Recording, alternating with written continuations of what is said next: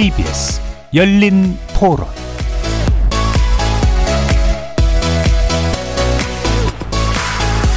안녕하십니까. KBS 열린 토론 정준희입니다.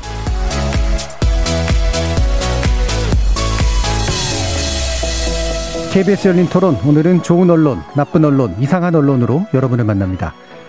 윤석열 전 검찰총장을 대상으로 제기된 이른바 고발사주 의혹이 국정원장 개입설까지 부른 제보사주 의혹으로 맞불놓기 되는 반편 이재명 경기도지사를 둘러싼 대장동 의혹을 내세우며 사활을 건 전쟁을 전개하면서 추석 연휴 내내 공방전이 벌어졌습니다.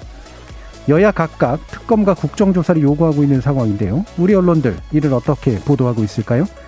국기문란, 제2의 조국 사태, 단군 일의 최대 비리 사건, 최근 관련 의혹들을 보도한 기사 제목의 일부분인데요. 이런 말의 강도만큼 의혹의 실체를 제대로 좇는 보도가 이어졌을까요? 가뜩이나 흠잡기 공세로 얼룩진 여야 대선 경선이 온갖 의혹들로 더욱 혼란해지고 있는 상황. 선거 전 정치권 이슈를 다루고 있는 우리 언론들의 보도 행태 논논논 패널들과 함께 날카롭게 분석해 보겠습니다. 이어지는 2부에서는 명절 연휴 TV 특집 프로그램의 어제와 오늘을 살펴보겠습니다. 오전에는 어린이를 위한 애니메이션, 그리고 시청률이 확보되는 아이돌 예능 프로그램, 그리고 또 엄선된 또는 단골 특집 영화로 편성되던 지상파 TV 명절 특집이 최근 들어 변화하는 모습을 보이고 있는데요. 넷플릭스와 같은 OTT 서비스의 인기, 코로나 상황 등이 맞물리면서 과연 기성 방송과 새로운 미디어는 어떤 식으로 대응하고 경쟁했는지 또 그것이 던지고 있는 함의는 무엇인지 이야기 나눠보겠습니다. KBS 열린 토론은 여러분이 주인공입니다. 문자로 참여하실 분은 9730으로 의견 남겨주십시오. 단문은 50원, 장문은 100원의 정보 이용료가 붙습니다. KBS 모바일 콩, 트위터 계정 KBS 오픈, 그리고 유튜브를 통해서도 무료로 참여하실 수 있습니다. 또 일라디오, 이제 콩에서 보이는 라디오로 만나실 수 있습니다. 시민 논객 여러분의 뜨거운 참여 기다리겠습니다. KBS 열린 토론 지금부터 출발합니다. 살아 있습니다. 토론이 살아 있습니다. 살아있는 토론, KBS 열린 토론. 토론은 라디오가 진짜입니다. 진짜 토론, KBS 열린 토론.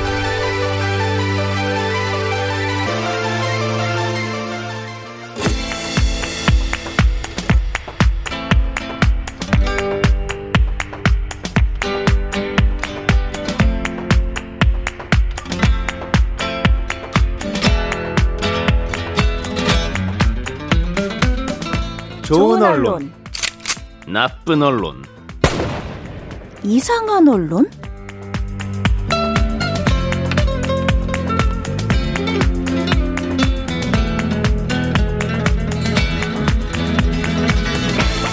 오늘 함께 해주시는 세 분의 전문가 소개하겠습니다. 먼저 이정훈 신한대 리나스타 교양대학 교수 나오셨습니다. 안녕하세요. 그리고 언론인권센터 정책위원이시죠. 정미정 박사 함께 하셨습니다. 안녕하세요. 민동기 미디어 전문 기자 자리하셨습니다. 안녕하십니까. 자, 추석 연휴에 뭐 이른바 이제 밥상머리 그 여론이라고 하는 것들 저희 뭐 특집 다루면서도 얘기도 하고 그랬었는데요. 이 정치권 이슈에 관련해서 언론 당연히 많은 보도들이 있었습니다. 예, 이후에는 추석 연휴인데도 보도들이 굉장히 좀 많았던 것 같은데 어, 일단 어떤 보도들을 보는지 나쁜 보도부터 짚어보겠습니다. 정미정 박사님. 어, 정치권 이슈 중에서도 지금 여야 대선 경선 레이스가 어, 진행되면서 이 이슈가 가장 요즘에 눈에 많이 띄는 것 같습니다. 근데 이 관련해서 보도들을 살펴보면서 가장 나쁜 보도를 당연히 이제 선정하려고 기사들을 많이 봤는데요. 그러니까 제가 결론적으로 먼저 말씀드리자면 특히 대선 경선 보도들은 전반적으로 다 나쁘다. 어, 그래서 차라리 안 보는 게 낫다. 음. 뭐이 정도까지 생각이 미칠 정도였습니다. 경선이 나빠서 그런 것 같으세요? 보도가 나빠서 그런 것 같으세요? 대답을 회피하겠습니다. 와, 그래서 저는 기사를 보면서 이렇게 스트레스가 쌓이는 거예요. 그 추석 예. 때도 어차피 이번 주제가 대충 이제 이걸 거라는 짐작이 어느 정도 되니까 열심히 이제 검색을 해서 찾아봤죠. 사실 검색할 필요도 없죠. 그냥 열 명 그냥 다 경선 레이스 관련된 보도들이 많이 있으니까. 근데 정말 천편일률적으로 기사들이 대부분 그렇습니다. 다 누가 앞서고 있나. 네. 여론조사를 이제 같이 가지고 와서 누가 앞서고 있나. 그 다음에 정치인들의 말을 따옴표 안에 넣어가지고 하는 정말 천편일률적으로 대부분이 다 그렇습니다. 물론 다 그렇다고는 말할 수 없죠. 일부 그렇지 않은 기사들도 분명히 있었을 겁니다만 그건 애써서 찾지 않으면 정말 찾기가 어렵고 우연히 접하기도 또 어려운 그런 상황이었습니다. 그래서 어. 참 대부분이 다 나빴는데 그 중에서도 그래도 특히 더 나빴던 특히 더 나빴다고 해야 되나 그냥 눈에 띄었던 예. 뭐라고 설명을 해야 될지 잘 모르겠습니다. 특이하게 눈에 띄었던. 아, 네, 음. 특이하게 눈에 띄었던 기사를 하나 가져와 봤습니다. 어, 하지만 거듭 말씀드리지만 이 기사가 특별히 가장 최고로 나빴던 건 아닙니다. 음. 제가 가져온 기사는 조선일보의 9월 21일자 기사입니다. 제목은 화천대유 하세요. 올 한가위 최고 덕담 물음표 이재명 패러디 본물. 어, 이 기사가 인상적이었던 건 일단 기사 시작점에 있는 사진 이미지 때문이었습니다. 예. 이 이미지는 네티즌들이 만들어서 유통시키고 있다라고 하면서 어, 나온 이미지인데요. 이재명 지사의 웃는 얼굴이 이제 두 개가 연달아 이렇게 보이고요. 한복을 입고 웃고 있습니다. 그 다음에 메시지는 크게 이렇게 나오죠. 올 한가위 덕담 제안 화천대유 하세요. 그러니까 누가 봐도 이건 이제 뭐라고 할까요? 이제 물론 어 지금 의혹이 제기되는 부분에 대한 일종의 풍자 그리고 그것을 이제 패러디물로 바꾸어서 어, 유통시키고 있는 네티즌들의 어떤 의견 뭐 이런 것들을 반영하고 있는 거는 맞습니다. 예. 어, 하지만 지금 이 사업을 둘러싼 대, 대장동 개발 사업을 둘러싼 어떤 음, 의혹 제기가 된 건 사실이지만 사실이 밝혀진 건 아직 없거든요. 음. 그러니까 아직 그 논란이 제기 중이고 논쟁 중인 거죠.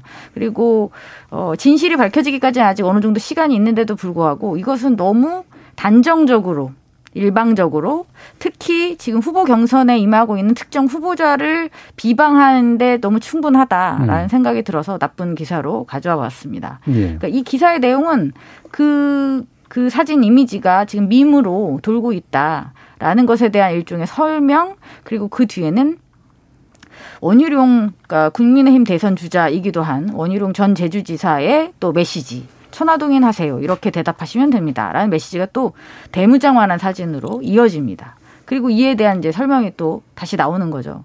저는 이 기사는 어 정말 나쁘다는 생각이 들어요. 왜냐하면 의혹 제기가 돼서 그것을 취재하는 것은 언론의 본연의 임무입니다. 네. 그럼 그런 식으로 취재를 하면 되는 거지. 네티즌을 빌어서 확인되지 않은 정보를 이런 식으로 확산시키는 것은 특정 후보에 대한 명백한 어떤 불리한 정보라고 볼 수 있고 저는 이것은 선거 심의 규정에도 위반되는 것이 아닌가라는 생각이 들어서 가져와 봤습니다. 네. 선거심의 규정에도 위반되는 것 같다라고 네. 일단 얘기 판단해 주셨는데 자 이제 방금 그 얘기도 해주셨잖아요. 이게 이제 결국 풍자이고 그 네티즌들 안에서 도는 이야기들이라는 관점에서 보면은 그 자체로 뭐라고 할 수는 없는데 그거를 언론이 이제 이렇게 했을 때 왜 나빠지는가에 대한 다른 분들의 판단도 한번 들어봤으면 좋겠어요. 이게 말 그대로 이제 바이럴을 하고 있는 그런 건데 특정 후보자에 대한 약간의 비방성이기 때문에 또는 불공정한 측면이 있어서 어떤 측면들을 더 얘기해 줄 수 있을까요?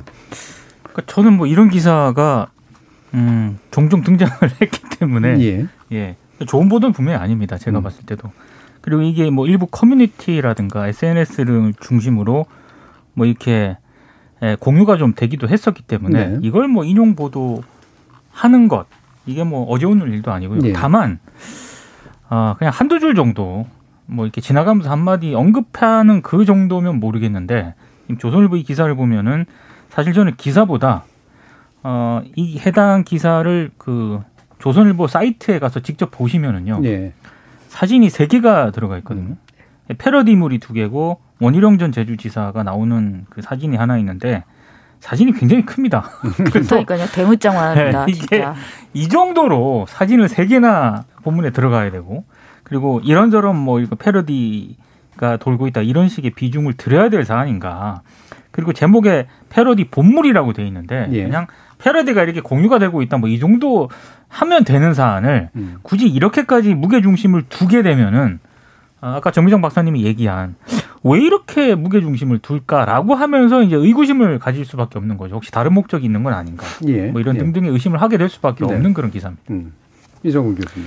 그 우리가 음, 의혹을 제기하는 것의 가치를 둘 수 있다면 그게 사실을 추구하는 과정 중에 있다는 전제로 저는 가치가 네. 있다고 봐요. 그렇죠. 사실을 확인하고 네. 추구하기 위한. 음. 그래서 최초에는 당연히 확인된 사실이 부족하기 때문에 의혹의 행태로 제기될 수밖에 없고요. 수밖에 없죠. 그래서 의혹 자체를 폄하해서는 안 됩니다. 근데 네. 그게 사실로 나가지 않고 계속 의혹만 그렇죠. 재생산 또는 확대 재생산 하느냐. 인셉션이죠. 네. 그렇게 되면 이제 네. 그때부터는 조금 의심스럽죠. 네. 의혹을 제기한 의도가. 그리고 이런 보도 같은 경우는 이렇게 이제 패러디를 하는 거, 풍자하는 것의 장점도 있지만 지금 우리에게 필요한 것은 이제 사실인데 이런 식으로 너무 멀리 나가버리면 사실에 대한 필요성이나 가치가 점점점 적어지면서 음. 특정한 종류의 감정과 이미지만 부정적으로 그것도 남기게 된다는 거죠. 그리고 조금 더 디테일하게는 방금 정 박사님께서도 말씀해 주셨지만 네티즌들 사이에서 본물이다라고 했지만 막상 기사 속에는 이재명 경기도지사의 반대측 후보들 자당의 후보까지 포함해서 그들의 의견만 이렇게 좀 음, 인용이 돼 있어요. 이런 부분도 어, 특별히 선거 관련 보도란 점에서는 조금 더 세심하게 신경을 써야 될 필요가 있는 부분이다. 저는 그렇게 두 가지를 말씀드리고 싶습니다. 예. 그러니까 분명히 반론이 존재하잖아요. 예. 그 반론이 단 한 줄도 지금 들어가 있지 없어요. 않습니다. 네. 일반적인 반론 문제죠. 보도도 없고. 네. 음. 그러니까 이게 저는 목적이 불분명하기 때문에 그러니까 사실은 목적이 있죠. 근데 네. 이제 목적이 분명하죠. 있는데 이게 이제 말씀하신 것처럼 의혹에 대한 사실 확인을 하기 위한 보도의 목적인지 아니면 네티즌들 사이에서 흘러다니는 이야기들을 말 그대로 동향 취재하기 위한 목적인지 풍자의 목적인지 정치인들의 말들의 공방을 보도하고 릴레이하기 위한 목적인지 이게 이제 불분명하고 이게 섞여 있는데 핵심 목적은 뭐라고 보세요? 특정 후보에게 불리한 보도, 예. 불리하게 하기 위한 보도라고 봅니다. 예, 예. 네. 뭐 아무래도 그런 게 있을 테고 저는 이제 후크송 같은 그런 아까 제가 바이럴이라는 표현을 썼는데 이게 결국 아까 이종훈 교수님하고 말씀하고 연결이 되는 건데 이게 안 좋고 부정적인 이미지나 인상을 남기기 위해서 어 마치 서동요를 부르는 듯한 음. 네, 그렇죠. 이게 자꾸 이렇게 이야기를 막 이렇게 전파시키면 입에서 오르내리고 되면서 사실 그냥 부정적인 인상만 이제 남게 되는 거잖아요. 언론의 어떤 존재 이유가 이런 후크성을 만드는 데 있는 건가?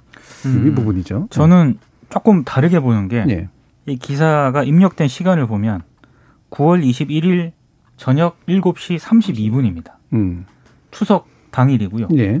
어, 추석 연휴 때 기사거리가 별로 없습니다. 음. 예. 그랬을 때 여러 가지 뭐 이런 커뮤니티라든가 어, 페이스북이라든가 SNS에서 공유되는 이런 것들을 그냥 큰 고민 없이 실제로 회자가 되고 있고 네. 여야 캠프에서 이걸 가지고 계속 얘기를 하고 있기 때문에 충분히 기사가 된다라고 판단을 했고 음. 어 그런 차원에서 그냥 기사를 쓴 게 아닌가. 저는 또 단순하게 이렇게 생각을 하게 되더라고요. 네, 낮은 수준의 이제 상업적 욕망 네. 뭐 이런 정도로. 뭐민 기자님 말씀에도 일리가 상당히 있는데 그래서 더 슬프네요. 음. 그게 정말 구체적이고 뚜렷한 악의가 있었던 게 아니라 예. 별 생각 없이 이런 기사를 썼다라는 아, 말씀을 하시는 거죠. 방금 정미정 박사님도 말씀을 해주셨지만 이게 정말 어떤 정식 기사였다면 공을 들이는 어떤 기사였다면 당연히 이재명 지사라든가 이재명 캠프 쪽 반론이 들어갔어야죠. 음. 근데 반론도 없고 기사 형식을 보면은 그냥 가볍게 그냥 이렇게 구성한 기사거든요. 그래서 저는 날짜를 유심히 지켜봤는데 9월 21일 저녁 7시 32분. 네. 굉장히 좀 기사를 쓰기가 연휴 때 기사가 떨어졌을 때 항상 이런 기사들이 종종 등장을 하는데 그런 차원의 어떤 기사는 아니었을까 의심을 음. 좀 하게 됩니다. 네. 어쨌든 이런 기사는 그러니까 저 아까도 말씀드렸지만 이런 이미지는 정말 나쁜 게요. 이걸 다 잊어버려도 이 이미지는 정말 각인이 되잖아요. 남죠. 그 부정 아까 후크송이랑 좀 비슷한 건데 음. 이런 사진 이미지는 정말 각인이 돼 버려요. 그러니까 추석하면 덕담 화천대회 하세요 이재명 이게 그냥 쭈르륵 연상 작용이 일어날 수 있는 거죠. 그러니까 굉장히 저는 생각보다 더 나쁠 수 있다고 생각합니다. 네.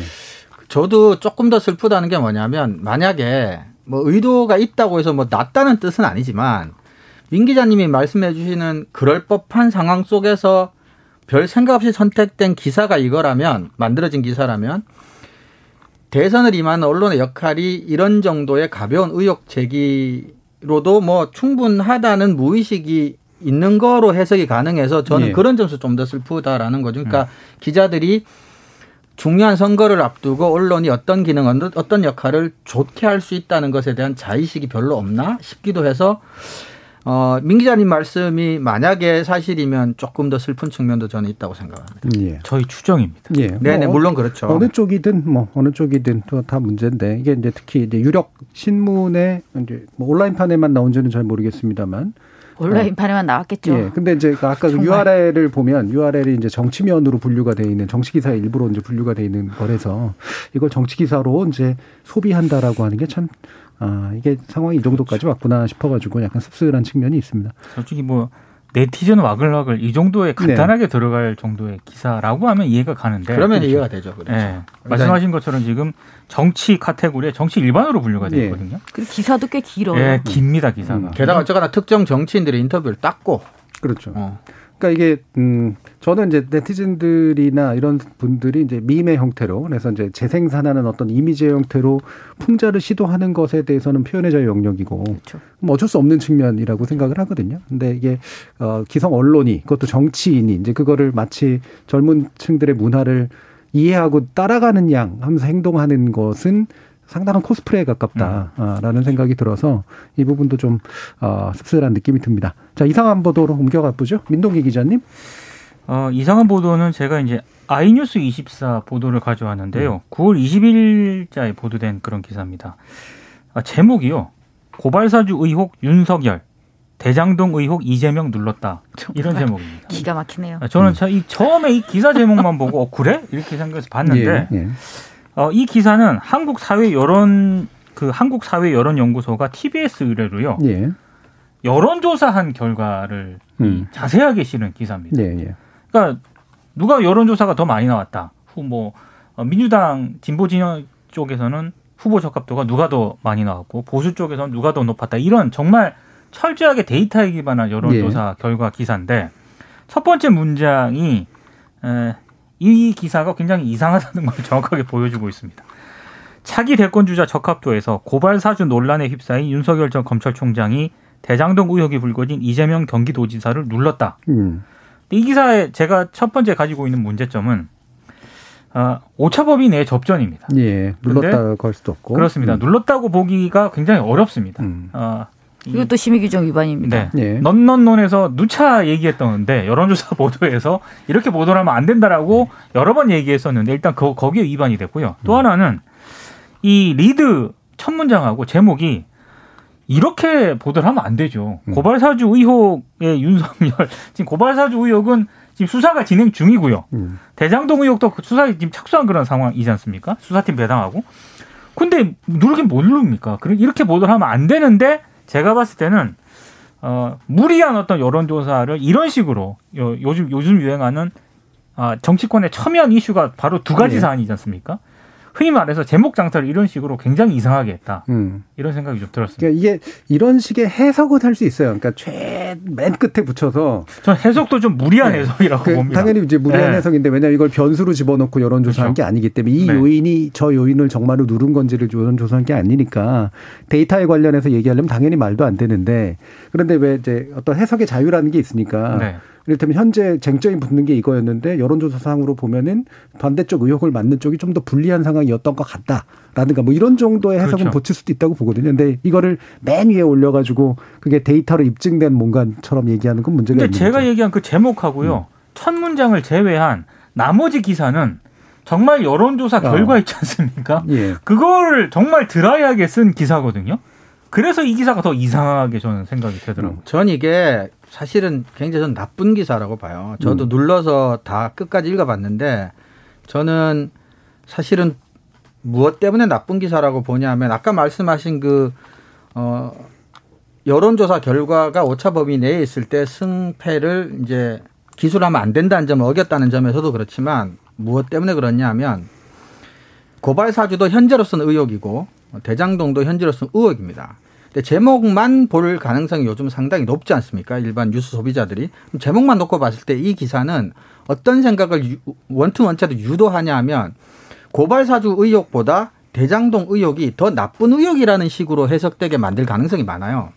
근데 둘 다 지금으로서는 밝혀진 사실만 가지고는 뭐 그렇게 생각하기도 쉽지 않을 뿐더러 또 이 의혹은 뭐 밝혀져야 될 대상들이지 뭐 어떤 의혹이 어떤 의혹보다 낫고 못하고 문제는 아니기 때문에 어 의도는 민 기자님 말씀하셨다나 제목 장사 클릭 장사 하려고 제목을 뽑은 것으로 보이는데 그들의 의도와 상관없이 굉장히 나쁜 제목이다. 심각하게 나쁜 제목이다. 저는 그렇게 생각을 합니다. 예. 사실 어떤 면에서 보면 이게 그 정치권의 무의식이나 그 정치권의 무의식을 따라가는 언론의 무의식이 드러난 측면이 분명히 있어요. 예. 이게 중요한 변수라고 보기도 하면서 말 그대로 의혹에 대한 사실 추구가 중요한 게 아니라 프레임 전쟁에서 어느 프레임이 더 유리한 프레임이냐 이거에 거의 목숨을 걸고 있는 상태이기 때문에 뭐그 의식이 그대로 표현된 거겠죠. 그러니까 의혹이 제기가 음. 되면 그 의혹이 사실인지 여부를 일단 언론들이 검증을 해야 되지 않습니까? 네. 근데 저는 이런 식의 보도, 이상한 보도가 계속 많아지게 되면은 어떤 의혹이 제기가 되더라도 아 그러면 뭐 여론조사에서 앞서 나가면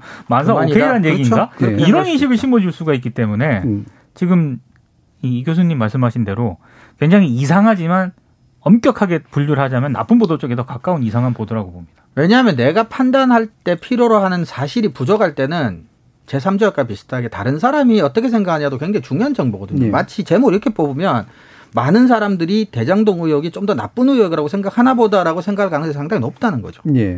그러니까 이상한 보도에서 점점 나쁜 보도로 흐르고 있는데 자 정미정 박사님도 그렇게 흐르세요? 저는 누누이 말씀드리지만 안 보는 게 낫습니다. 정말 이런 기사는 정말 안 보는 게 낫다고 봅니다. 이거는 해악입니다. 해악. 전 이상하다고 생각하지 않고 나쁘다고 생각합니다. 그리고 네. 제발 우차범위 내 있는 거에서 아, 그 앞섰다는 얘기 좀 제발 하지 말았으면 좋겠습니다. 이거는 네. 규정 위반입니다, 진짜. 네. 이러면 안 됩니다. 이렇게 얘기를 하다 하지만요. 정작 인터넷에서 지나가다가 이런 제목이 딱 뜨지 않습니까? 누르게 누르죠. 누르게 됩니다. 누르죠. 네. 이런 실망스럽네요. 자, 0816님께서 검찰 고발 사주 의혹 관련 패러디도 함께 소개했으면 온라인상의 정치 풍자를 다룬 잘된 기사였겠죠. 편파적인 의도가 숨어 있다고 봅니다. 여론조사 기사도 마찬가지예요. 정치권 언론 모두 반성해야 합니다. 자, 황인성 포테이토님은 오랜만에 논논논 실시간으로 봅니다. 기사 이미지를 보여주시네요. 이해에 도움이 됩니다. 감사합니다. 저희 피디님이 또 수고해주고 계십니다. 그, 그, 이미지는 안 보는 게 좋을 것 같은데. 어, 저는 반대입니다. 반대입니다. 예, 시각적인 어떤 도움을 주고 계시긴 한데, 예, 들으면 안 보는 게 좋은 거긴 한데, 네. 합니다만. 자, 근데 뭐 이상한 거 또 가져오신 게 있으신 건가요? 그러니까 이게 연장해서. 예. 다 나쁜 겁니다. 다 나쁜 예, 거예요. 직접, 직접적으로 좀 그, 이 최근의 이슈와 연관된 건 아니지만, 이 이상한 어떤 후보가 조금 사실관계가 검증이 필요한 주장을 하게 되지 않습니까? 그 이상한 후보가요?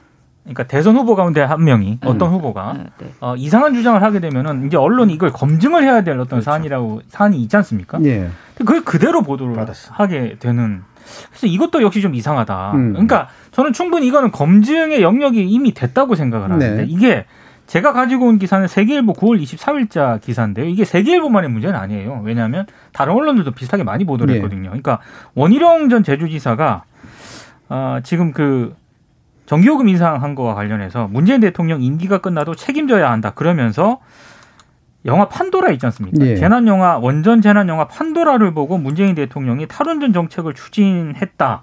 뭐 이런 얘기들이 있지 않습니까? 그러니까 이런 그런 얘기가 이런 주장을 이제 야권이라든가 일부 보수 언론에서 계속 제기를 하고 있는데요. 음. 이런 주장을 의식한 듯 어, 대통령 영화 관람 금지법이라도 만들어야 할지 음. 대통령이 본 영화 한 편에 국가 경제가 흔들린다.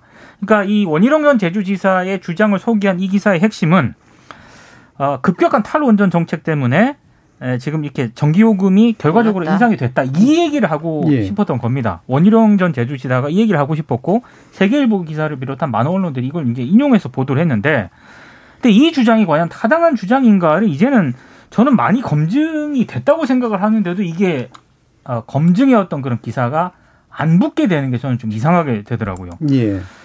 탈원전 정책 때문에 이 전기료가 비싸진 게 아니고요. 지난해 원전 발전량이 그 전년도보다 10% 정도 오히려 늘었고요. 그렇다니까요. 비중도 25.9%에서 29%로 증가를 했습니다. 그러니까 오히려 원전 발전량 비중은 늘고 있거든요. 이게 원 탈원전 때문에 전기요금이 인상됐다라는 어떤 논리적 연관관계가 전혀 없는데 없습니다. 이런 주장을 하고 있는 것에 대해서 언론들이 제대로 검증을 하지 않고 있다는 것 이게 참 앞서 얘기한 네. 이런 검증의 어떤 그런 영역임에도 불구하고 단순히 전달한다거나 뭐 공방으로 간다거나 엉뚱한 어떤 기사를 뭐 선보인다거나 같은 맥락에서 좀 예, 소개를 한번 해드리고 싶어가지고요. 예. 우리가 이제 뭐 이 탈원전 관련된 여러 프레임들의 잘못에 대해서 많이 이제 지적을 해서 실제로 이제 원전 건설량이 줄어든 것도 아니고 원래 계획들은 계속해서 진행되고 있으니까 원전을 통한 발전량이 줄어든 것도 아니다라고 네. 하는 거 이 부분은 여러 번 사실 확인을 해드렸기 때문에 이거를 이제 활용하는 이제 정치권 인사들의 어법은 확실히 좀 문제가 있어서 네. 상식적으로 이거는 보도를 안 하거나 또는 검증 보도를 하거나 이랬어야 되는 영역이 맞죠. 그래서 저는 이 기사를 가져오셨길래 2013년 이후로 이제 처음 올렸다 그래서 2013년 당시 기사를 봤어요. 네. 2013년 당시에 그, 그 전에 5개월 전에 한 번 올리고 또 한 번 6%를 또 5개월 뒤에 한 번 더 올리는 굉장히 큰 폭의 인상이 있었는데 그때 보도들 가운데 정치인들이 이런 보도, 발언하는 보도들 본 적이 없고 그때 탈원전하고 전혀 상관이 없는 없죠. 상태에서 두 번이나 이제 오르는 거잖아요. 네. 근데 그때 어 정부는 또 왜, 뭐라고 얘기를 했냐면 어, 국민들이 너무 전기를 많이 쓴다라고 네. 얘기를 하면서 과소비의 문제를 이제 제기하면서 전기요금을 인상했는데 이 충분히 비판이 나올 만한 얘기였는데도 그렇게 많이 없었거든요 보도가. 근데 이, 이 이런 식의 얘기들이 나오고 있다라고 하는 건 참 되게 시기상으로 이렇게 차이가 나나 싶은 그런 측면들이 있는 것 같아요. 참고로 OECD 국가 가운데 우리나라가 전기요금이 굉장히 낮은 편에 속합니다. 네. 네. 그렇죠. 근데 저이 기사가 기사를 보면서 약이 올랐던 게 있어요. 음. 정말 클릭을 안 해야지 안 해야지 하는데 원희룡 대통령 영화 금지법이라도 이런 대통령 영화 금지법이 뭐 너무 궁금한 거예요. 네. 그래서 누르게 된 거예요. 대통령 영화를 만들지 말라는 건가? 이게 무슨 소리야? 이런 그렇잖아요. 대통령 영화 네. 금지법 이러니까 대통령 영화를 만들면 안 돼? 왜? 왜? 왜? 뭐 이러다가 이제 누르게 된 거죠. 괜히 눌렀어요. 저랑 음. 비슷한 이유로 클릭을 하셨고. 네. 괜히 네. 눌렀어요. 그러니까 저는 요즘에 많이 말 만들어지는 말들의 부정확성에 너무 좀 약간 그러니까. 좀 짜증이 좀 나요. 네. 무슨 무슨 독재. 대통령 영화 금지법이 뭐예요? 최근에 언론 독재, 언론 중재법까지 언론 독재라는 표현을 쓰더라고요. 전혀 반대말이잖아요. 그러니까. 그래서 이런 식의 이게 이제 유명 정치인들이 입에서 나온 거거든요. 네. 네. 그 언론 독재는 꿈에 나올까봐 두려운 정도인데요. 자, 그래서 이런 거꾸로 쓰다니. 그러니까 정치, 그러니까 제가 최근에 또 학생들 이번 학기에는 이제 팩트 체크를 하는 이제 그 음. 실습 코스를 이제 가르치고 있는데 네. 거기서 팩트 체크 하는 내용들 쭉 보면 대부분 정치인 발언들 잘못된 것들 해가지고 오거든요. 음. 언론보다 훨씬 나요. 네, 학생들이. 음, 음, 그러네요. 맞아요. 그래서 참 부끄러운 이제 그런 측면들이네요. 이런 이사, 이런 것들. 자, 근데 이제 이런 게 핵심적인 문제는 결국은 다운표 보도 아닙니까? 다운표 얘기 되게 많이 했는데 다운표로 쓰기가 되게 좋으니까. 예. 그래서 이거를 자기 말을 하기도 좋고 정치인들 띄워주기도 좋고 그러다 보니까 다운표 보도들이 엄청나게 많이 나오고 검증은 없고 물타기, 프레임 전쟁 이런 쪽으로 흘러가고 있는 부분들 어, 전체적으로 어떻게 보세요? 보지 말라. 보지 마시라고 말씀드리고 싶습니다. 이정우 교수님은. 그 너무 뭐 뻔한 얘기인지 모르겠지만 아까도 말씀드렸지만 뭐 의혹을 제기하는 건 저는 필요하다고 봅니다. 예. 그리고 의혹 단계에서 어, 사실 부족하다는 점도 인정을 하고요. 근데 이게 에, 의혹이 이 라이프 사이클상 생명 주기상 다음 단계로 넘어가는 정도가 돼야 되고 그런 과정에서 언론이 제한된 여건에도 불구하고 어쨌거나 사실을 찾기 위해서 노력을 해야 되고 그렇게 반발짝씩이라도 의혹의 본질에 다가가는 모습을 이제 보여줘야 돼. 그게 언론의 역할이죠. 그래서 요즘 이제 언론인들이 언론의 자료 굉장히 많이 얘기하는데 언론의 자료는 이제 그런 일 할 때 쓰라고 주는 거죠. 음. 그래서 어쨌거나 기어의 의혹 단계로 밝혀지지 못할 수도 있습니다. 수사기관에 못 밝힐 수도 있는데 언론이 어떻게 뭐 더 잘 밝힐 수 없겠죠. 근데 현재 우리 언론이 의혹을 제기하는 의도 또는 이유가 사실에 다가가기 위한 출발 지점에서의 의혹 제기인지 의혹 제기를 위한 의혹 제기인지를 이제 구분하기가 어려워서 그런데 특히 제가 좀 좋지 않은 시선으로 보는 건 의혹마다 동일한 태도를 보인다면 또 모르겠습니다. 아까 전기 인상 요금, 전기료 인상 요금, 뭐 전기료 인상 보도에 관해서도 음.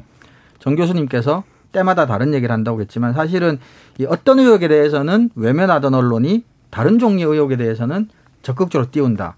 뭐 이제 이런 것들 때문에 더 의심스러운 거고요. 그래서 어, 누구의 의혹이든 어떤 의혹이든 언론이 의혹 제기가 자신들의 몫이라고 당당하게 주장하기 위해서는 그리고 언론의 자유를 주장하기 위해서는 어, 힘들게 사실을 추구하고 그 과정에서 언론의 자유를 어, 권력을 향해서 이제 휘두르고 뭐 그런다면 시민들도 어, 응원하고 박수를 보내지 않을까 싶습니다. 예, 지금 김과목님께서 대장독 의혹은 물론이고 대성 출마자들 관련 의혹 기사들을 많이 쓰는 건 언론의 역할입니다. 이런 것 저런 것 따져 다 제외하면 국민의 알 권리는 누가 충족해주나요? 바로 이 말씀이었죠.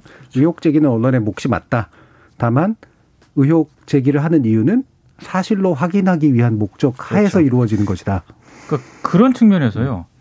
최근에 고발 사주 의혹과 관련해서 네. 유의미한 보도가 한 제가 봤을 때 두 개가 있었거든요. 근데 워낙에 이게 기사들이 막 엄청나게 이것저것 쏟아지다 보니까 주로 이제 다운표를 인용하는 방식으로 공방 위주로 그런 식으로 보도가 되다 보니까 묻혔거든요. 음.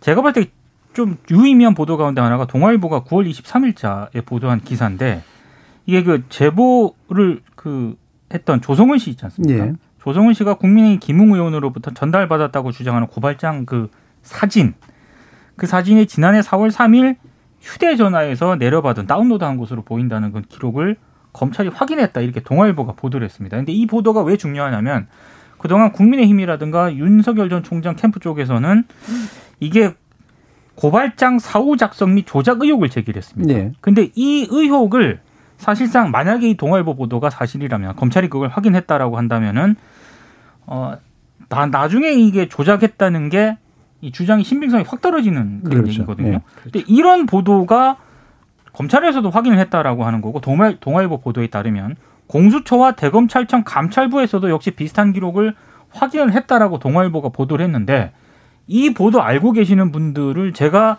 연휴 끝나고 물어봤는데 거의 모르시더라고요. 네. 동아일보가 이 중요한 내용을 보도했는데도 저는 그게 묻혔기 때문이라고 생각을 하고 또 하나는 오늘 한겨레가 보도한 내용인데 음.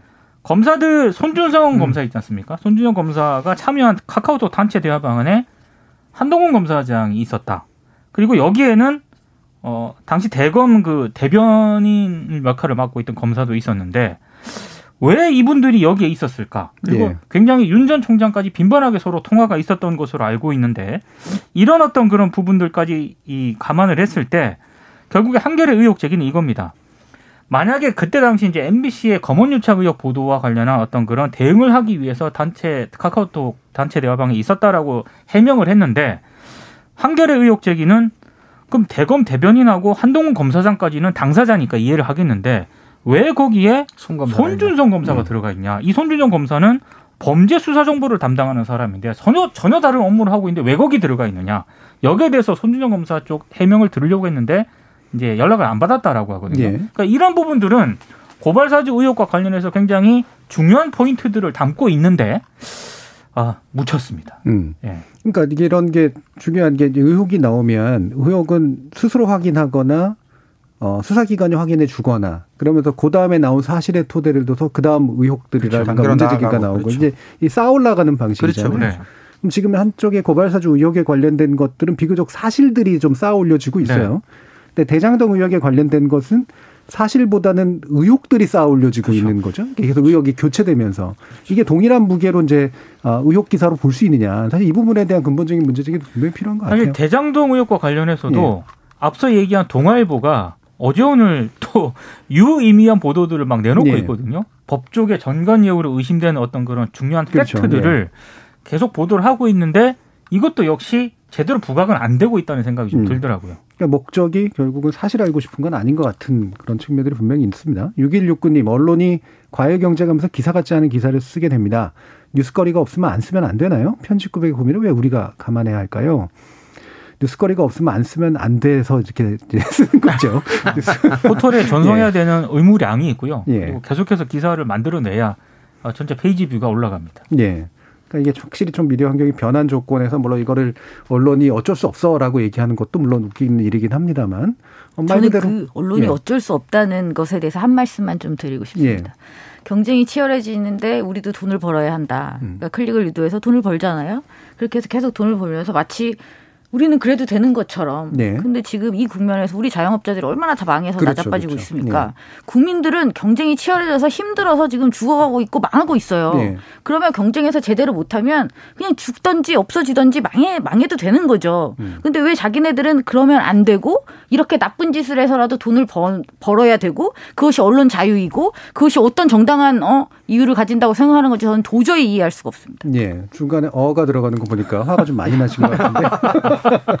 뭐 사실 날카로운 얘기죠. 예. 방금 댓글 달아주신 시민의 의견은 그러니까 뭐 최소한도 채우지 못할 만큼 뭐 쓰지 말란 기보다는 제가 늘 주장하지만 지금 현재 우리나라 언론의 물적 정 심리적 어떤 한계를 넘어서는 양을 굳이 그렇게까지 쓸 필요가 있느냐 정도로 저는 예. 받아들입니다. 그래서 지금보다 훨씬 덜 쓰는 게 지금 우리나라 언론이 가지고 있는 역량을 어 범위 안에서 뭔가 단기적인 저널리즘 질을 개선하기 위한 가장 저는 우선시 돼야 될 해결책은 조금 덜 쓰는 거라고 저는 네. 생각합니다. 저는 이 발언 말하기 좀 그렇긴 합니다만 이게 동물 학대에 관련된 얘기도 돼서 어, 예전에 또 정치인 이 발언 해가지고 좀 문제가 됐던 적도 좀 있었고요. 근데 예전에 했던 레밍스 게임 생각이 나요. 음. 지금의 언론들을 보면 결국에는 앞에다 쭉 세워놓고 나중에 뻥 터트리고 어, 절벽 밑으로 떨어지고 이런 행동들이거든요. 사실 이게. 그러니까 이게 위기에 처했을 때 나타나는 현상이잖아요. 그렇죠. 동물들이, 그렇죠. 이 개체들이. 근데 전형적으로 그런 현상이 나타나고 있다는 것도 참 많은 걸 함의하는 것 같은데요. 그래도 좋은 보도를 통해서 한번, 예, 입시술을 한번 해보죠. 어, 제가 좋은 보도를 이번에 맡았는데요.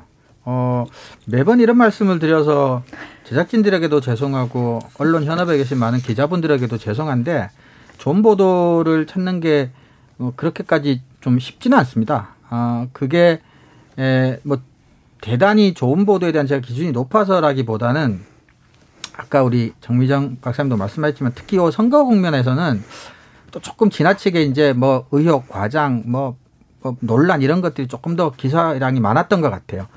그래서 제가 이제 어쨌건 간에 중요한 의혹들이 많이 제기되고 있는데 제가 이제 전문가가 아니라 그냥 유권자 한 사람으로서 저한테 가장 지금 당에서 필요한 정보가 무엇일까라는 식으로 한번 접근해 봤어요. 그런 정보 필요를 좀 충족시켜주는 뉴스라면 그나마 좋은 뉴스라고 불러도 괜찮지 않겠느냐. 음. 그래서 이제 대장지구 관련된 그 업체 이름이 이 주역의 괴명인데 이게 뭐 하나게 익숙치 않은 사람한테는 그 이름조차도 괴? 낯설고 네. 어려워요. 사실은 굉장히 좋은 괴인데 뭐 화천대유 같은 것도 그렇고.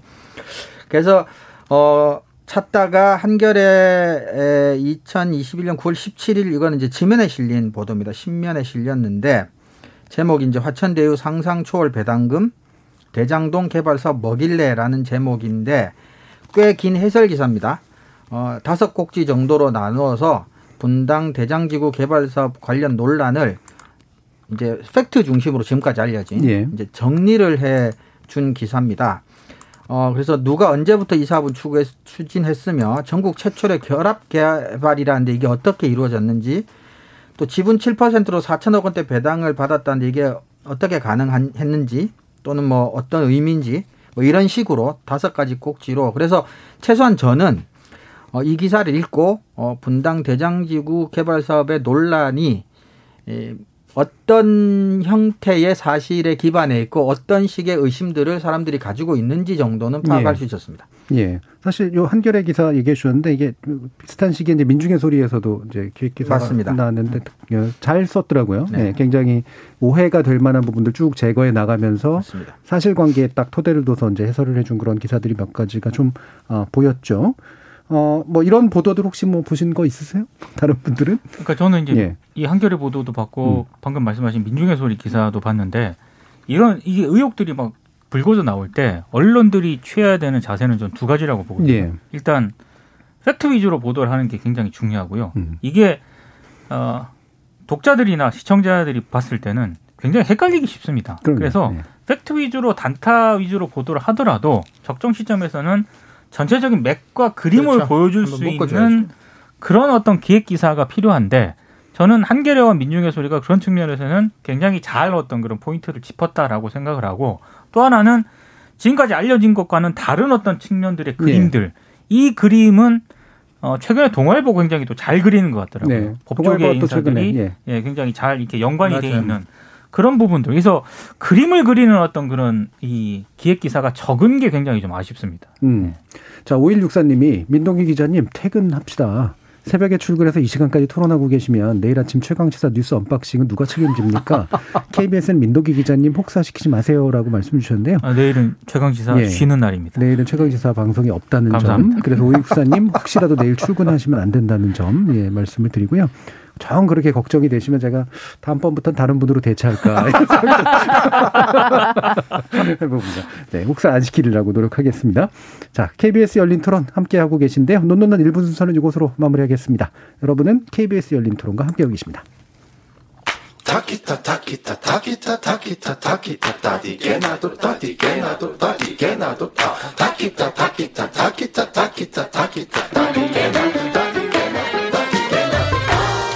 물음표가 느낌표로 바뀌는 순간 KBS 열린 토론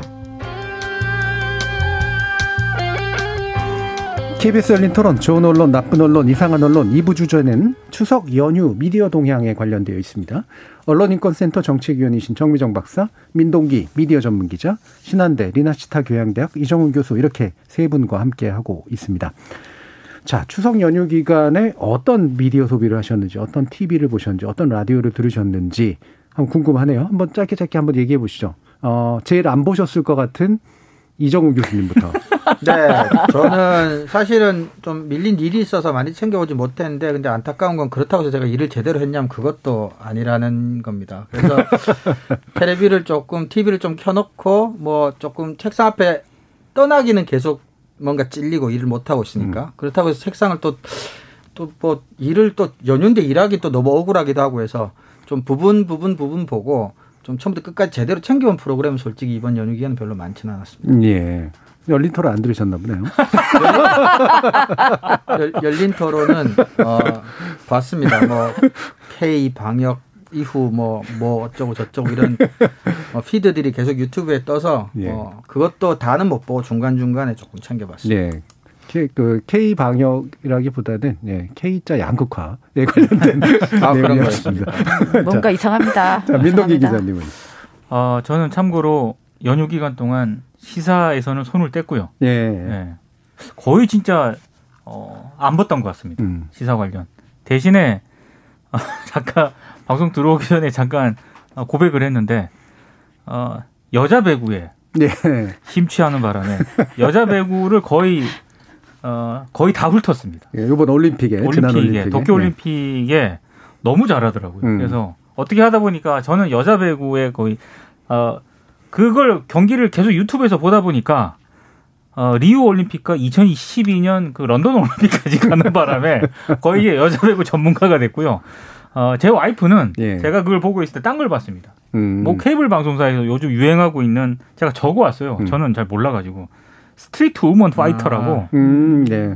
그 춤을 열심히 댄스를 하는 그런 건데 예, 저희 집은 그렇게 양극화가 됐습니다. 네, 그렇게 분화가 일어났군요. 네, 네.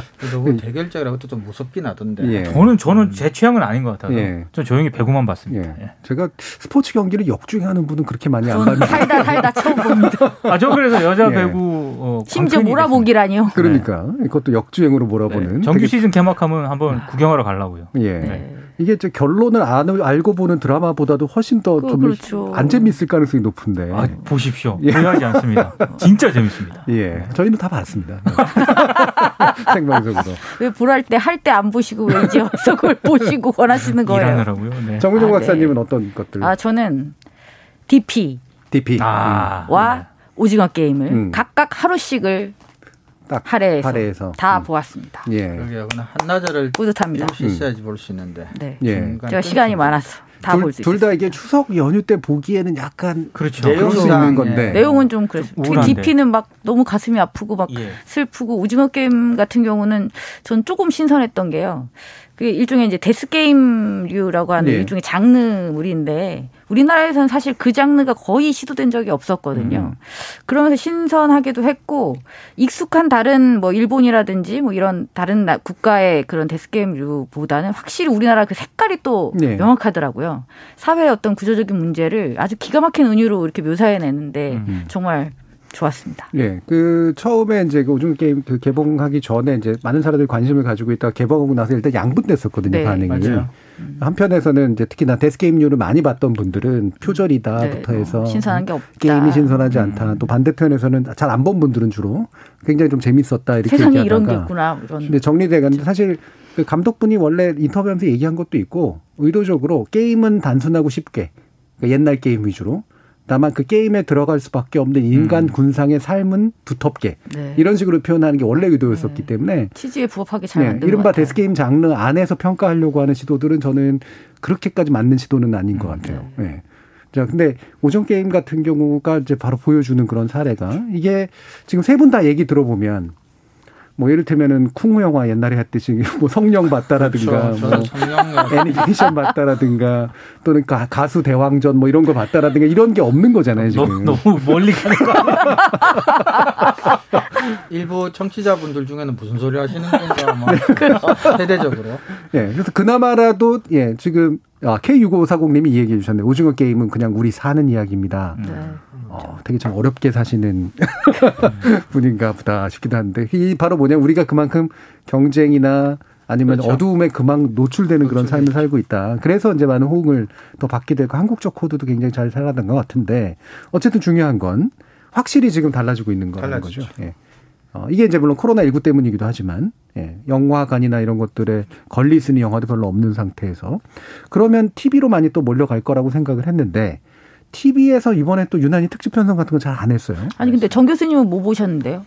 저도 오징어 게임 봤고요. 아. 네, 오징어 게임 봤고 저는 이제 TV에서 하는 것들은 이제 드라마 그냥 최근에 새로 나온 드라마들 있잖아요. 그게 또 마침 TV에 걸려 그 고시기에 걸려서 그거 봤고요. 음, 그래도 TV를 보셨네. 우리 중에 유일하게 그래도 TV를 보신 거. 저는 넷플릭스도 저도. TV로 봤습니다.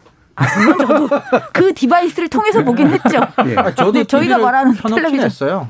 근데 이제 켜놓긴 했다. 모니터를 네. 켜놓고 일을 해야 된다는 강박 속에 이제 눈이 왔다 갔다 하느라고 네. 일은 일대로 못 하고 TV도 TV대로 못 봤다는 거죠. KBS 심수봉 특집도 아, 이제 봤죠. 네. 네. 물론 다는 못 봤습니다만 작년 네. 같은 약간 달라서. 네.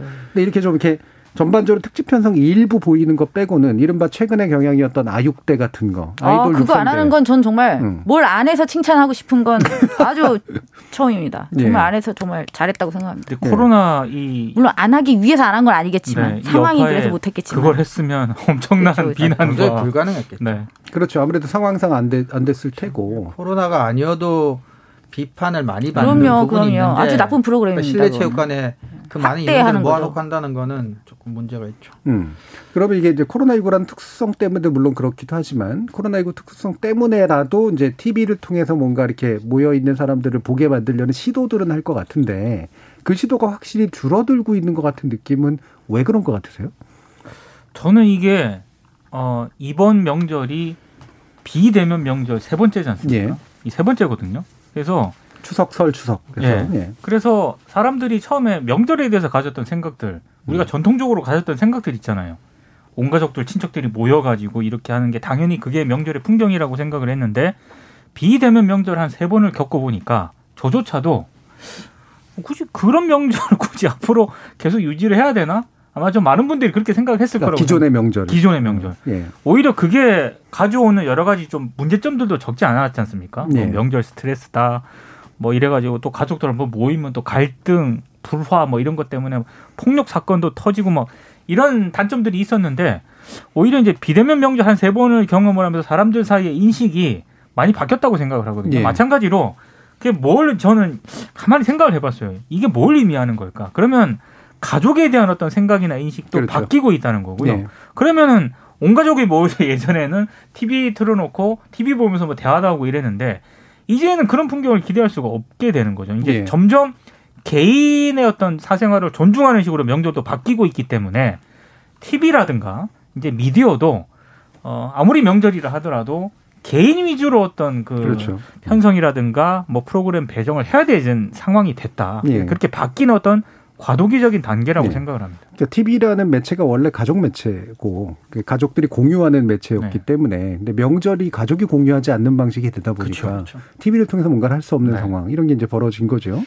저도 동감하는 게 일단은 우리가 쉽게 생각할 수 있는 좀 미디어 생태계 변화가 당연히 중요한 변수이지만 저희 그 집안 같은 경우는 조금 명절 같은 것들을 굉장히 좀 강하게 이렇게 좀 지키고 어, 네. 지키고 젊은 세대들 후손들에게도 굉장히 좀 강요 아닌 강요를 하는 집안이기 때문에 저는 이 명절의 변화를 전 좀 피부로 많이 느끼는 편인데 그런 저희 집안조차도 요즘은 사실 그렇게 모이지 않습니다. 음. 그러니까 이게 명절 자체가 의미가 많이 이제 바뀌게 될 것 같아요. 음. 음. 그리고 일단은 잘 모이지도 않고 이제는 모여도 TV 수상기 앞에 다 모일 리도 별로 없는 것 같아요. 방방이 세대별로 흩어지더라고요. 네. 중고생들은 또 한 방 차지하고 20, 30대가 한 방 차지하고 마루에 이제 5, 60대들이 모이게 되는데 그들이나 이제 텔레비를 전을 켜고 보게 되는 뭐 그런 식이 음. 보통 되더라고요. 이미 그런지는 사실 코로나와 상관없이 조금씩 진척되고 있었는데 네, 조금씩 네. 진행되고 있었던 것 같아요. 그게 이제 확실하게 이제, 네, 이제 빨라졌죠. 좀 보여준 게 아닌가. 저는 이번 추석 때 그 제가 의외로 KBS를 좀 많이 봤어요. 이유가 뭐냐면 네.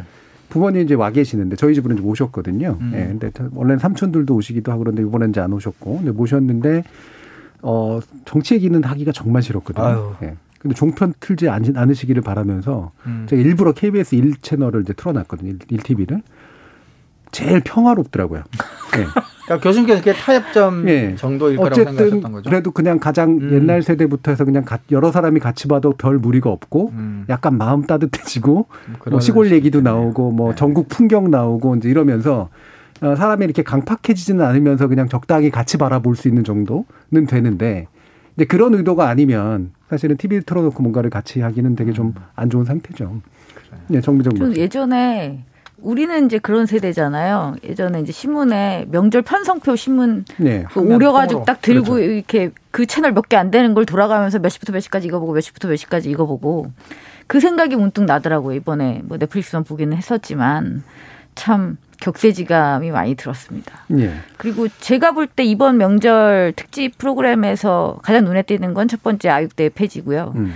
두 번째는 확실히 텔레비전을 가장 좋아하고 많이 보는 세대를 중심으로 공략하는 것은 확실히 눈에 띄게 늘어났다. 뭐 아까 그 가수 예. 나훈아의 때 한번 예. 성공을 하면서 이번에 심수봉 씨, 네, 심수봉 씨 특집을 또 마련했잖아요. 예. 그리고 그게 또 소소한 또 성공을 음. 하다 보니까 그건 확실한 트렌드로 이제 자리는 잡을 것 같아요. 물론 음. TV 조선에서 성공시켰던 트로트가 음. 여전히 또 선방을 하고 있기 때문에 그것도 영향이 좀 있고요. 그러니까 누가 TV를 보는가에 있어서 타겟층으로 확실히 음, 고정된 측면은 좀 있다. 그 네. 부분도 특징인 것 같습니다. 네. 채널을 바꾸면서 느낀 건데 어.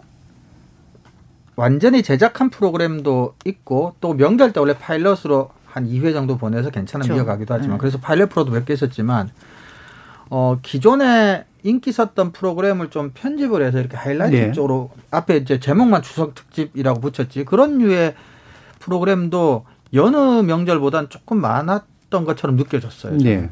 그러니까 이게 참 어려운 면이 그러니까 한편으로는 이제 추석 때 원래 워낙 또 이제 뭐 사실 좋은 프로그램 막 제작해야 돼 제작비 많이 해서 뭐 하긴 좀 안 좋잖아요. 주로 필러라고 하는 프로그램을 집어넣긴 하는데 그래도 그러니까 영화에 대한 나름대로 투자를 한다든가 아니면 이제 그렇죠. 적어도 유명 연예인들 불러다가 한꺼번에 모아놓고 한복 입혀놓고 뭐라는 거 이런 건 이제 많이 했는데 제가 볼 때는 이제 그게 뭐 코로나 때문도 있지만 어, 그렇게 불러 모으기도 힘들어진 측면도 굉장히 있지 않을까. 음. 그것도 나름대로 돈이 드는 일이기도 아유, 하고 그렇겠네요. 그 사람들 일정을 다 명절 때 비워가지고 해야 되는 일인데 지상파의 캐스팅 역량이나 이런 게 그들을 이렇게 한 자리에 불러 모을 수 있을 정도로 그리고 모인 사람들도 빠졌죠. 그렇죠. 음. 모인 사람들도 노출이 많이 돼야 되니까 이제 모이는 그렇죠. 건데 노출이 많이 안 될 것 같으니까 또 잘안 보이게 되고 이런 면들을 분명히 보여주는 것 같아요. 사실 예전에는 그 쟁쟁한 스타들이 추석 연휴에 생방송으로 다 출연을 하고 그랬었잖아요. 그렇죠. 예, 예. 어, 요즘으로서는 뭐 거의 꿈도 못 꿀 일이죠. 이제 지상파가 그 정도의 파워를 가졌다고 보기에는 많이 약해졌으니까. 예.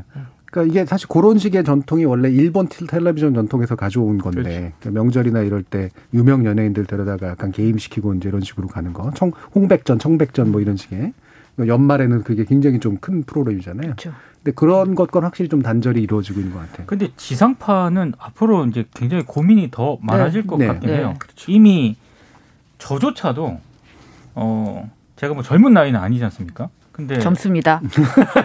젊어야 합니다. 근데 이미 OTT라든가 예. 유튜브라든가 이런 곳에서 흔히 말해서 심의에서 그렇게 자유롭 굉장히 자유로운 그런 네. 콘텐츠에 굉장히 익숙해 있거든요. 네, 그런 게 익숙해왔던 컨텐츠를 보다가 지상파로 이렇게 넘어오게 되지 않습니까? 그럼 뭔가 좀 밋밋해 좀 보이고 밋밋하고 음. 그리고 어, 아무래도 지상파가 가지는 특히 KBS가 가지는 특성이 전 연령층을 대상으로 해야 되는 어떤 그런 또 이게 포지션이 있기 때문에 예. 아 이게 고민이 굉장히 많을 수밖에 없겠다는 생각이 들어요. 이게 저는 이미 저조차도 OTT라든가 새로운 어떤 미디어에 익숙해 있기 때문에 그쪽으로 가고 있는데 KBS는 또 그렇게 갈 수는 없잖아요, 지상파들이. 음. 심이라는 문제도 있고. 그래서 앞으로 전략을 짜기가 굉장히 쉽지 않겠다. 예. 네. 근데 저는 이제 이런 건 있어요. 이게 예전에는 TV가 켜져 있으면 사람들이 보고 명절 땐 사람이 많으니까 TV라도 켜놓고 그래서 그렇죠. 이제 보게 되는 그런 패턴들이었다면 지금은 개인의 선택 적으로 가고 있으니까 네. 그럼 그렇다고 해서 TV 수요가 완전히 사라질까는 아닐 수도 있을 것 음. 같다는 게 어, 수요 분석이 좀 잘 안 돼 있다는 생각이 음. 들어요. 그러니까 음. 명절 때 사람들은 뭘 하고 싶어 할까? 맞아. 그러면 몇 개 패턴들이 있잖아요. 뭐 이를테면 예전에 영화관 가고 뭐 술 한잔 하고 뭐 가족들하고 있고 몇 가지가 있는데 개개인들은 또는 가족 단위로 어떤 명절에 이런 비는 시간들에 어떤 것들을 하고 싶어 할까? 그럼 누군가는 몰아보기를 하고 싶어 하는 사람들도 있을 테고 누군가는 저는 사실 TV 편성퍼가 다시 부활되는 것도 필요할 수도 있다고 음. 보거든요. 요번에 추석 땐 이런 시리즈로 엮고 있습니다. 이를테면 영화 채널이나 이런 것들이 그런 거 많이 하잖아요. 그렇죠. MCN 시리즈 뭐 이런 식으로 네. 간다거나 그렇게 좀 이렇게 묶어주는 어떤 패키징 능력 같은 것들을 좀 해서 특정 수요층에 맞춰서 뭔가 새로운 시도들을 좀 할 필요는 있겠다. 근데 그게 이제 수요 분석은 잘 안 돼 있는 것 같아요. 음. 근데 KBS는 뭐 추석 특집에도 잠깐 손을 보이는데 특히 데이터가 많지 않습니까? 예. 과거 영상 데이터도 많고 음, 아카이브도 그렇죠. 뭐 많아가지고 유리한 면이 있죠. 예 그런 거를 잘 활용을 하면 되지 않을까. 이번에도 뭐 몇 가지 시도들이 있었죠. 시도들이 음. 있었고 그거 옛날 자료 화면을 보니까 아 정말 우리 그 영상으로 보는 역사 이런 네. 체감을 하게 되더라고요. 그래서 어, 인터뷰 같은 거 뉴스에 나오는 사람들 얘기 같은 거를 봐도 아 저때 저랬구나라는 네. 생각이 들고 약간 그런 쪽으로 특화를 시키는 게 오히려 지상파가 가지는 어떤 장점 뭐 그런 걸 수도 있겠다는 생각을 좀 해봤습니다. 네, 지상파 또는 사실 우리나라가 이제 아카이브가 좀 안 돼 있는 면이 좀 네. 있어가지고 음, 지금 이제 디지털화를 많이 하긴 했지만 잃어버린 영상들이 너무 많아요. 맞죠. 네. 네. 그래서 그 잃어버린 영상들이 참 있었다면 저작권하고 상관없이 음. 재활용하거나 아니면 재구성하는 프로그램들이 많았을 텐데 그 부분이 안타깝지만 그래도 KBS의 제일 중요한 자산이니까 음. 그걸 잘 활용하는 것도 되게 필요할 것 같다라는 생각도 들고요.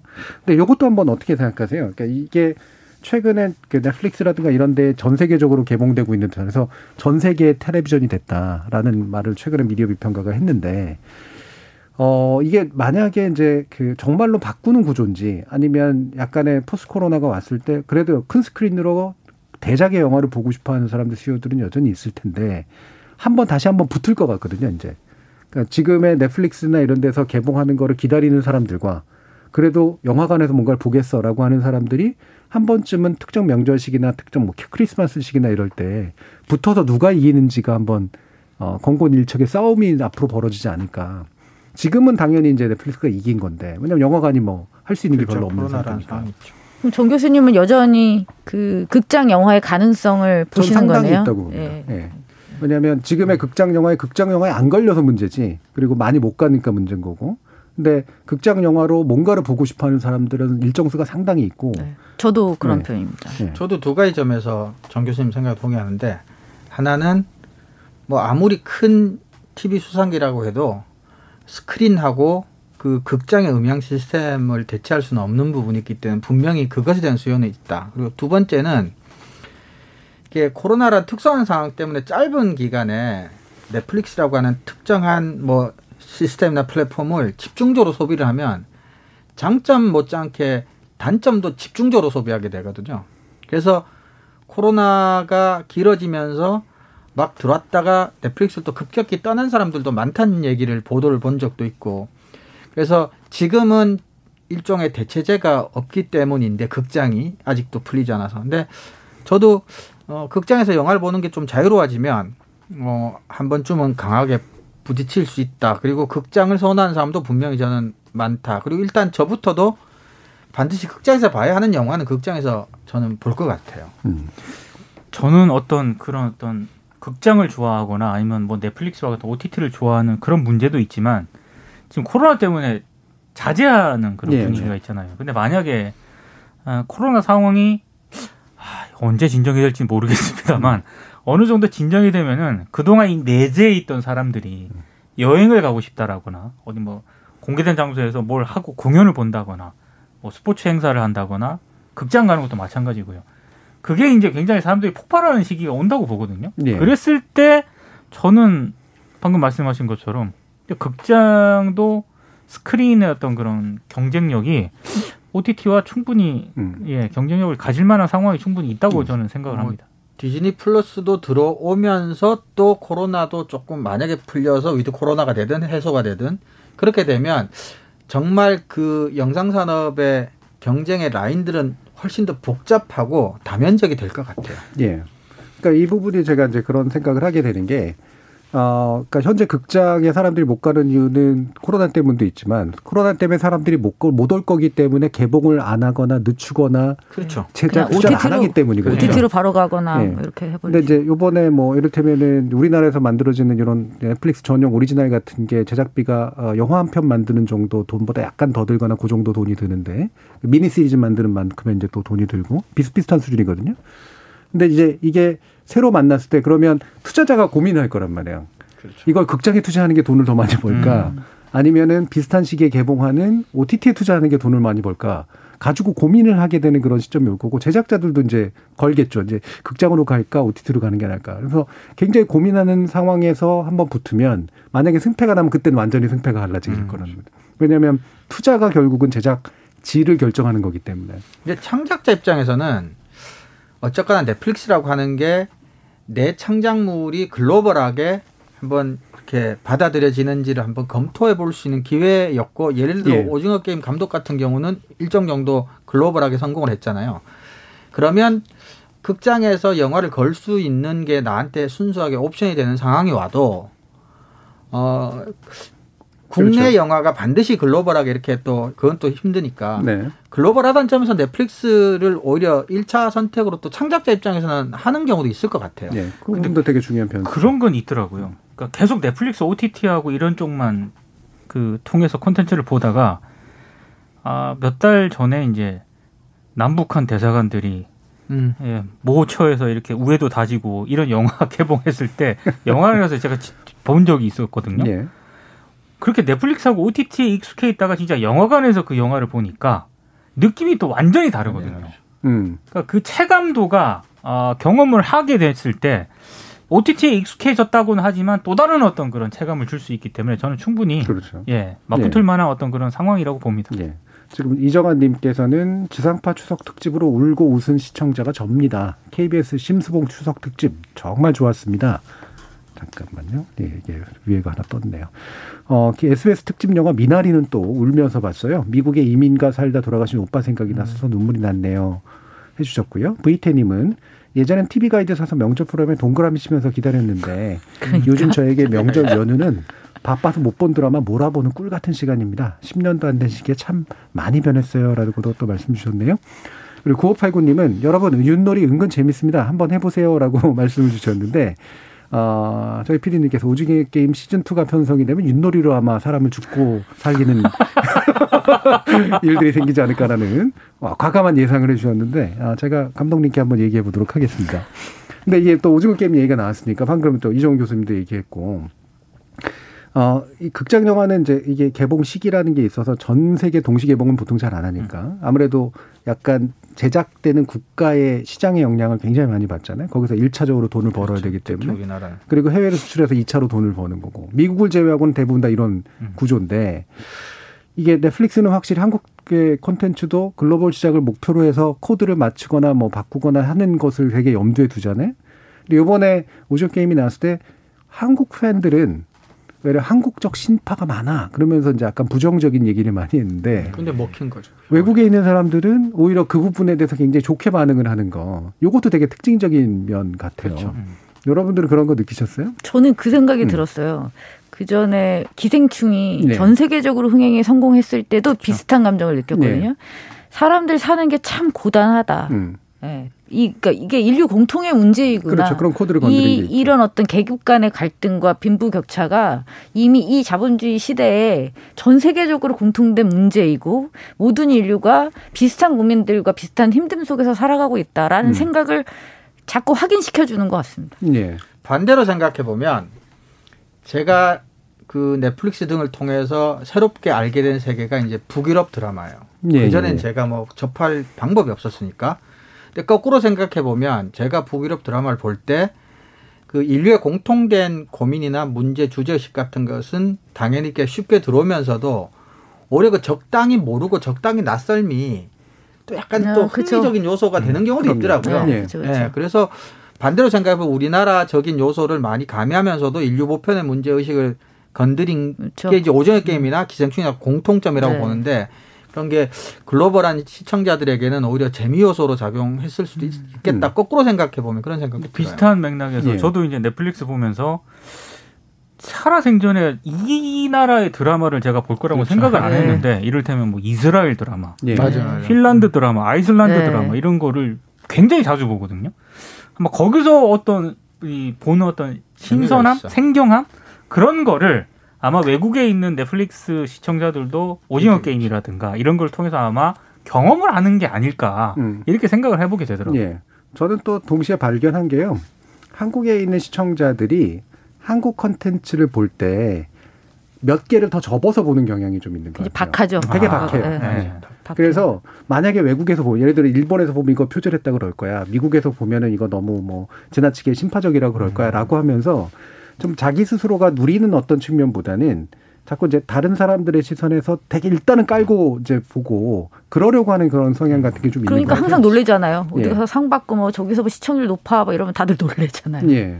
그러니까 이제 이게 뭐 단지 박한 것만의 문제도 있지만 우리 안에 가지고 있는 약간의 좀 과잉 컴플렉스 같은 것도 네. 좀 있는 것 같고. 좋게 말하면 네. 겸양하는 미풍양속일 수도 있고 나쁘게 네. 보면 조금 조금 자신감 부족 뭐, 음. 뭐 이런 측면도 분명히 있는 네. 것 같아요. 그러니까 이번에 오징어 게임 같은 경우도 그래서 일본에서 어떻게 반응이 보일까가 되게 흥미로웠는데 음. 일본에서 반응 나온 거 보면 그러니까 자 기들이 하는 그런 게임과는 되게 다른 어떤 양상으로 드라마가 진행되는 것을 보고 되게 좀 달랐다라고 음. 이제 얘기하는 게 되게 많았단 말이에요. 네. 음.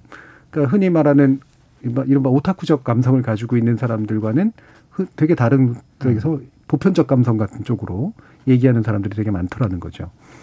그러면 어 약간 이제 미나리 얘기도 이제 하셨는데 보지도 않으셨죠? 전 미나리를 아직 못 봤습니다. 네. 아 그래요? 네. 음. 아직 못. 이번 그, SBS에서 하는 걸 몰랐어요. 음.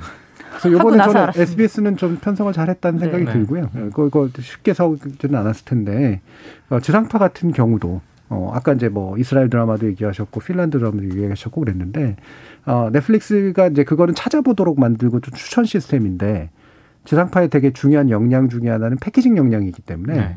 오히려 이렇게 많은 컨텐츠들이 있을 때 그 컨텐츠를 꿰는 방식으로 해서 뭔가 이렇게 던져주는 예를 들면 EIDF 같이 이제 EBS에서 음. 다큐멘터리 시즌 음. 같은 걸 한다든가 요렇게 뭔가 선구안을 이제 발휘하는 그런 방식으로 지상파가 명절 특집이나 이런 것들을 좀 해보면 어떨까 이제 이런 생각도 좀 해봤습니다. 자 오늘 KBS 열린 토론 논논논 코너 그럼 이것으로 모두 마무리하겠습니다. 오늘 토론 함께 해 주신 민동기 미디어 전문기자, 신한대 리나치타 교양대 이정훈 교수, 언론인권센터 정책위원 정미정 박사 세 분 모두 수고하셨습니다. 감사합니다.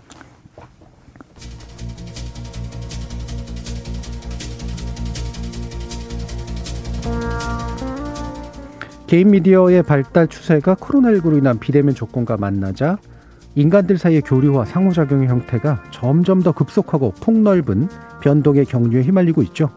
가족의 축소 혹은 해체 경향은 다시 가족 단위 소비에 의존하고 있던 텔레비전의 약화로 이어져서 우리 명절 풍경은 불과 몇 년 사이에 참 많이 달라진 것 같습니다. 서로 비슷한 것을 두고 이야기를 나누며 함께 산다는 것, 즉 사회적 삶의 형식이 변하고 있다는 건 그걸 뒷받침하던 전통적 방송 그리고 정치 역시 돌이키기 어려운 변화의 압력 앞에 놓인 거란 의미일 텐데요. 과연 우리 잘하고 있는 거 맞을까요?